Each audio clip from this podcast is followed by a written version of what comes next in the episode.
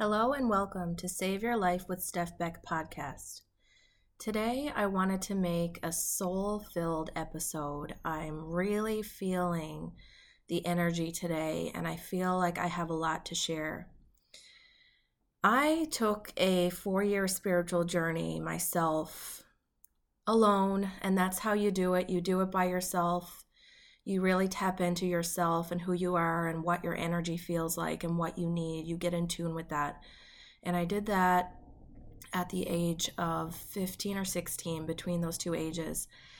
And I really focused my energy every day on what I felt and what I needed, what my soul was calling for. And every day I really focused on what I wanted to do. And what I wanted to do at that time was write poetry, because I felt like I really could express my thoughts and feelings and things I was realizing in my life through poetry.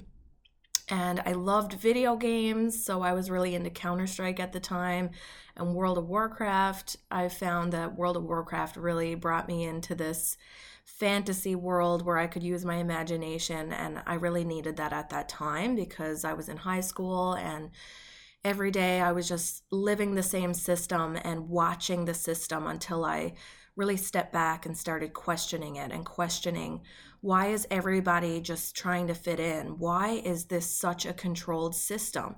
And I really felt that. And at the time, I really, I never felt like anyone else was really questioning anything. And I noticed in school, and I'm sure we'll all notice, uh, the kids that really express themselves and are who they are and show up as themselves every day are deemed as weird, and they're categorized as the losers and the people that really focus on being liked and being accepted end up being the cool crowd. And in that, they really end up losing their sense of self, because they feel like if they start being that, they will be seen as weird and categorized as losers. So in this spiritual journey, finding myself and really tapping into who I am and what I want and what I enjoy, I really got such a deep, strong sense of self, and I felt my energy expanding. I found when I was trying to fit in, I was so damn tired all the time. I wasn't happy. I was happy based on circumstances. If things went well, if I got attention, if I felt a sense of approval or validation, I felt happy in quotations. That's not a deep sense of happiness. It's like a Band-Aid. It's like a Band-Aid making you feel good for the moment. It's not deeply fulfilling and satisfying to you.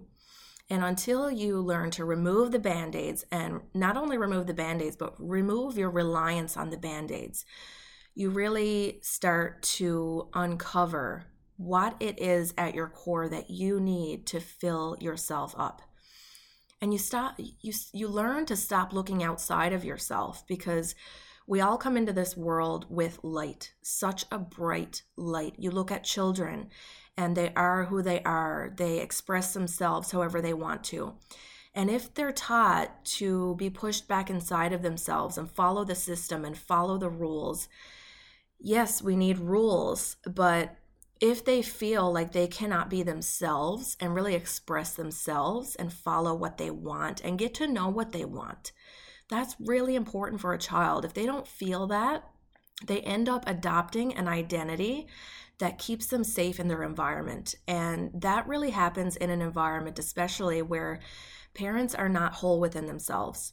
If parents are relying on things to keep them happy, they are empty. They don't have a full tank. They don't have extra energy to give and to nurture a child. So then the child ends up nurturing the parent.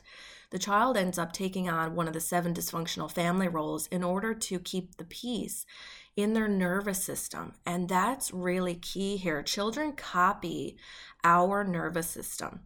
If we are not whole, if we are empty, the child ends up pouring into us and being empty themselves.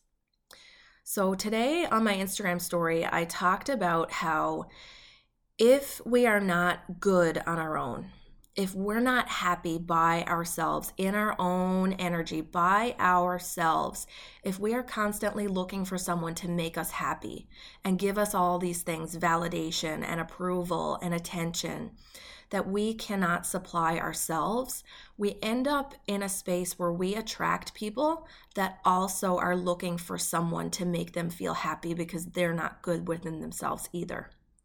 We attract what we vibrationally match. Whatever vibrational energy we are portraying to the world, we attract that back to us. So we end up in a dynamic where, say, we're in a relationship where both parties are depending on the other person to fill them up energetically and to make them feel good, like a Band-Aid feel good, not really deep down fulfilling feel good. It's just a Band-Aid. So both parties end up in a space where they're pulling from each other's energy field, and that empties them out and they have nothing to give. And when the other person feels like they have nothing to give, like they can't pour into them anymore, they become resentful. And in that resentment, they become reactive. And that's where the problems start.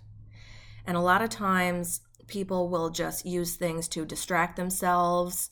May it be addictions, alcohol, drugs, shopping, uh, social media, friends, whatever outside of themselves to really distract them from the fact that when they go home, they are not feeling deeply satisfied in their home. So that's really not a good place to be. So at the end of the day, we really need to learn to be good within ourselves, or we're going to keep creating the same cycle, the same relationships where we are pulling from someone else's energy and someone else is pulling from ours. So I really feel like my spiritual journey was put on hold when I was twenty years old.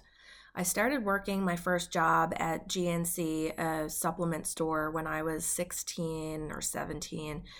And I loved it. I felt so independent. I started going to the gym. I really got so focused and I fell in love with the gym. I fell in love with fitness. I fell in love with the body. I fell in love with psychology. I fell in love with everything that made me feel whole and like I was on my path. And then when I was twenty, I fell into a life where I was told what my life would look like. I was told how to create my life. And I fell into that. And I really became enthralled by it. And in that, I ended up losing who I was because I stopped listening to my own inner wisdom and my own voice and seeing through my own inner eye, my own inner lens, and just following what I was told was meant for me and my path. And through that, as the years went by, my soul and my true self really just started chipping away more and more and more. And my body really showed it, really, really showed it. I got into bodybuilding, and that was kind of something for me to lean on. It was something for me to hold on to as a way to express myself, because it's very, it's a very vulnerable sport when you're left in the trenches and you're hungry and you're sleep deprived and you have nothing outside of you to rely on. You really have to tap into your own inner strength to really ground yourself. And I found that that kind of kept my spirit alive in a in a deep sense, but not as an in an outward sense. I wasn't an outward representation of myself. This was just kind of this inner world that I was creating for myself that kept me safe. And it reminds me of the book uh, House in the Sky by Amanda Lindhout. And she was on a vacation with her friend and they ended up being held captive. And they were held captive for years, I believe. And she was kept in a dark cell and she was, someone just came in and abused her and beat her up and raped her whenever they wanted. And there was a window and she looked outside of that window every day and looked at the sky. And in her imagination, in her soul, she created this house in the sky, she called it. And it was a world where inside of her, her spirit could imagine a better life for herself and really feel the feelings that she wanted to feel, because most times we get stuck in whatever situation we're in, and we just feel those feelings associated with that. And we don't realize that we can use our imagination and our spirit to really create a deeper sense of a different situation in our body. And brain scans actually show if you believe of a different experience for yourself, your body starts creating gene expressions that changes your biology in a way that your body scans and your health markers literally show that you are in a completely different environment than you're in. So that's what she did. She looked outside and she created that idea and imagination of a house in the sky, a different world for her, and it really kept her spirit alive. And that's, I really relate to that because I feel like I used bodybuilding and those vulnerabilities through bodybuilding to keep my spirit alive in a deep sense, deep within myself. Like, it wasn't an outward representation. I mean, if you've seen Amanda Lindhout while she was held captive, she looked like her body was just dying. She didn't look well. She looked, she looked like her soul was just dark, completely dark, because she was experiencing so much turmoil every single day. But that imagination of a better world and better feelings was keeping her alive. And I think that is what kept her alive and kept her going. It, she said it was what kept her going at the time. And thankfully, she got out of the captivity and she wrote a book about it. And she is making such an impact on the world. So fast forward to the end of twenty nineteen. My mom started getting really sick in the summer of twenty nineteen, and the doctors thought it was allergies, so they put her on high-dose allergy medication, and she just kept getting sicker and sicker. I remember in August, me and my brother and my mom went out to Swiss Chalet for supper for my nan's birthday to celebrate. Uh, my nan passed away in twenty fifteen, and I noticed she looked so old. Her hands, I noticed her hand on the table looked so old, and I mentioned it to her. I, I was shocked. I said, your hand looks old, Mom. What, what's going on? And she found out in the end of November that she had stage four lung cancer, and it had spread to her bones, and we think her brain as well. And she passed away in December, December third, actually. And when she was sick, I really had a massive wake-up call. And my mom made this collage of pictures of her and me and my brother and just good memories that she had. And she wrote a quote from Forrest Gump, actually, where it talks about how you learn in life to stop throwing rocks and you just keep your rocks instead of throwing them. And I think she realized later on in life that she was actually in control of her happiness, but I feel like she realized it too late. And it really woke me up. It really shook me and made me realize, whoa, what have I been doing for seven and a half years? I haven't been myself. I fell into this world that I think I have to follow and be this identity that I was told that I am and believe these things that I have to believe. And that's not me. So I left that situation.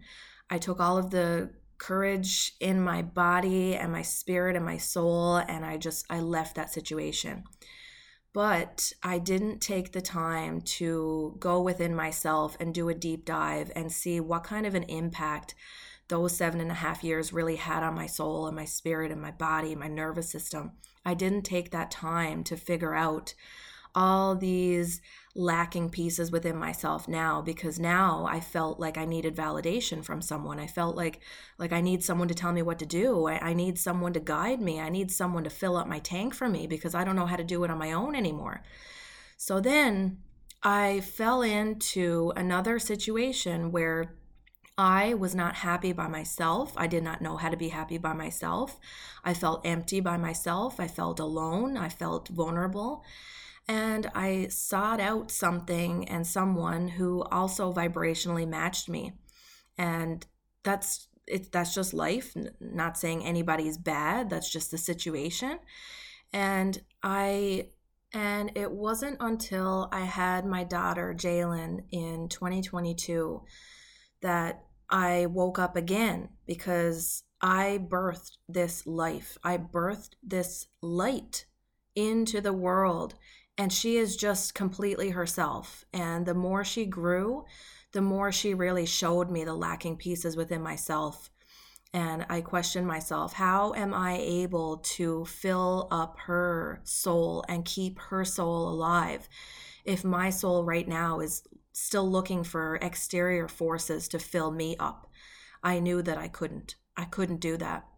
So I got the courage. She gave me the courage to leave that situation and really turn into myself again and make it my life mission to get back to that spiritual journey that I was in before I was twenty years old, get back to myself, get back to what my soul knew was right for me, and start following my path again, start creating my own world.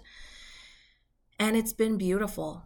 It's been over two months now, and I feel like I've created such a healthy, safe inner world for myself. And I had to really sit with a lot of emotions. I had to sit with a lot of things. And I went to therapy. And I noticed after I left that situation, my body was looking to fixate on someone or something outside of me to just hold on to and give me that validation. And rather than falling into that, because I'm telling you, I wanted to. I wanted to. And that's what happens. We get weak, we get vulnerable, and we want to. We want to fall into that need for validation from somebody.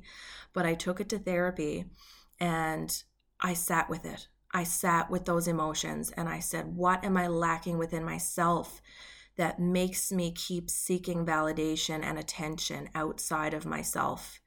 And I learned that I do not have I did not have the validation for myself. I did not have the self-care. I did not have these solid senses of self-nurturing that I really needed to have in order to keep myself full. Every day, I listened to podcasts. I listened to music that really sat with me and really helped me process these emotions and process and check into what my soul was calling for, what I needed. And I allowed myself to heal. I really, really focused my energy on what feels good, what do I need, because I learned for so long to wake up every morning and just push myself, push myself, push myself, and be stuck in this anxious state. I was on high-dose antidepressants for years and sleeping pills, high-dose sleeping pills, because I couldn't sleep. My body was so anxious. It's like my body was just screaming at me, Steph, you are not in alignment. You are not in alignment. And only until I really started depending on myself and leaning into myself and healing those broken pieces of myself was I able to sleep and able to relax and rest and breathe, because I learned to nurture myself the same way I would nurture my daughter. And I knew that I could not give her that in a full sense unless I could do that for myself. I know that it is my responsibility as Jaylen's mother to show her how to show up for herself every day and how to follow her path and how to stay on her path. And in that, she will trust herself so deeply. She will not question herself, because mommy doesn't question herself. She will see that representation every single day, that it is so important to trust your path and trust where you are going and not let anybody steer you off track of that, because you're going to end up in a space where you lose yourself and your body ends up getting sick. Your body ends up getting very unwell and anxious and tired and stressed out. And a lot of people don't know why they're anxious and stressed out. And it's so sad, because we live in a world where many people are so disconnected from their selves and their path But there has been a huge transformation in the consciousness of the world. There's been a planetary shift, especially since COVID, the pandemic happened. It really forced a lot of people to look within themselves. It shook up a lot of people's lives. It made people lose their jobs. It made people really realize whether they're happy or not in their lives and really take action in their lives and take responsibility of their own happiness. And I feel like there's a lot of people in this boat now where they are awakened to their consciousness, awakened to their soul, and starting to really tap into what feels good for them. And there's also a lot of people still stuck in darkness, maybe stuck in addiction or really dark depression, because they're still seeking outside of themselves for answers and for wellness and health and fitness and abundance and all these things.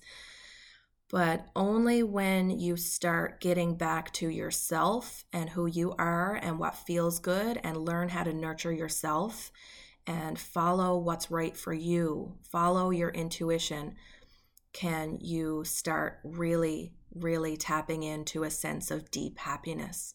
And then when you are feeling so good on your own, you know how to nurture yourself, you vibrate at a different frequency and you attract people who are also good within themselves. And you're no longer seeking for someone or something outside of you to fill your soul and make you happy, because nobody can do that. You only end up, like I said, attracting people who are also looking for something and someone to make them happy, because they don't know how to make themselves happy.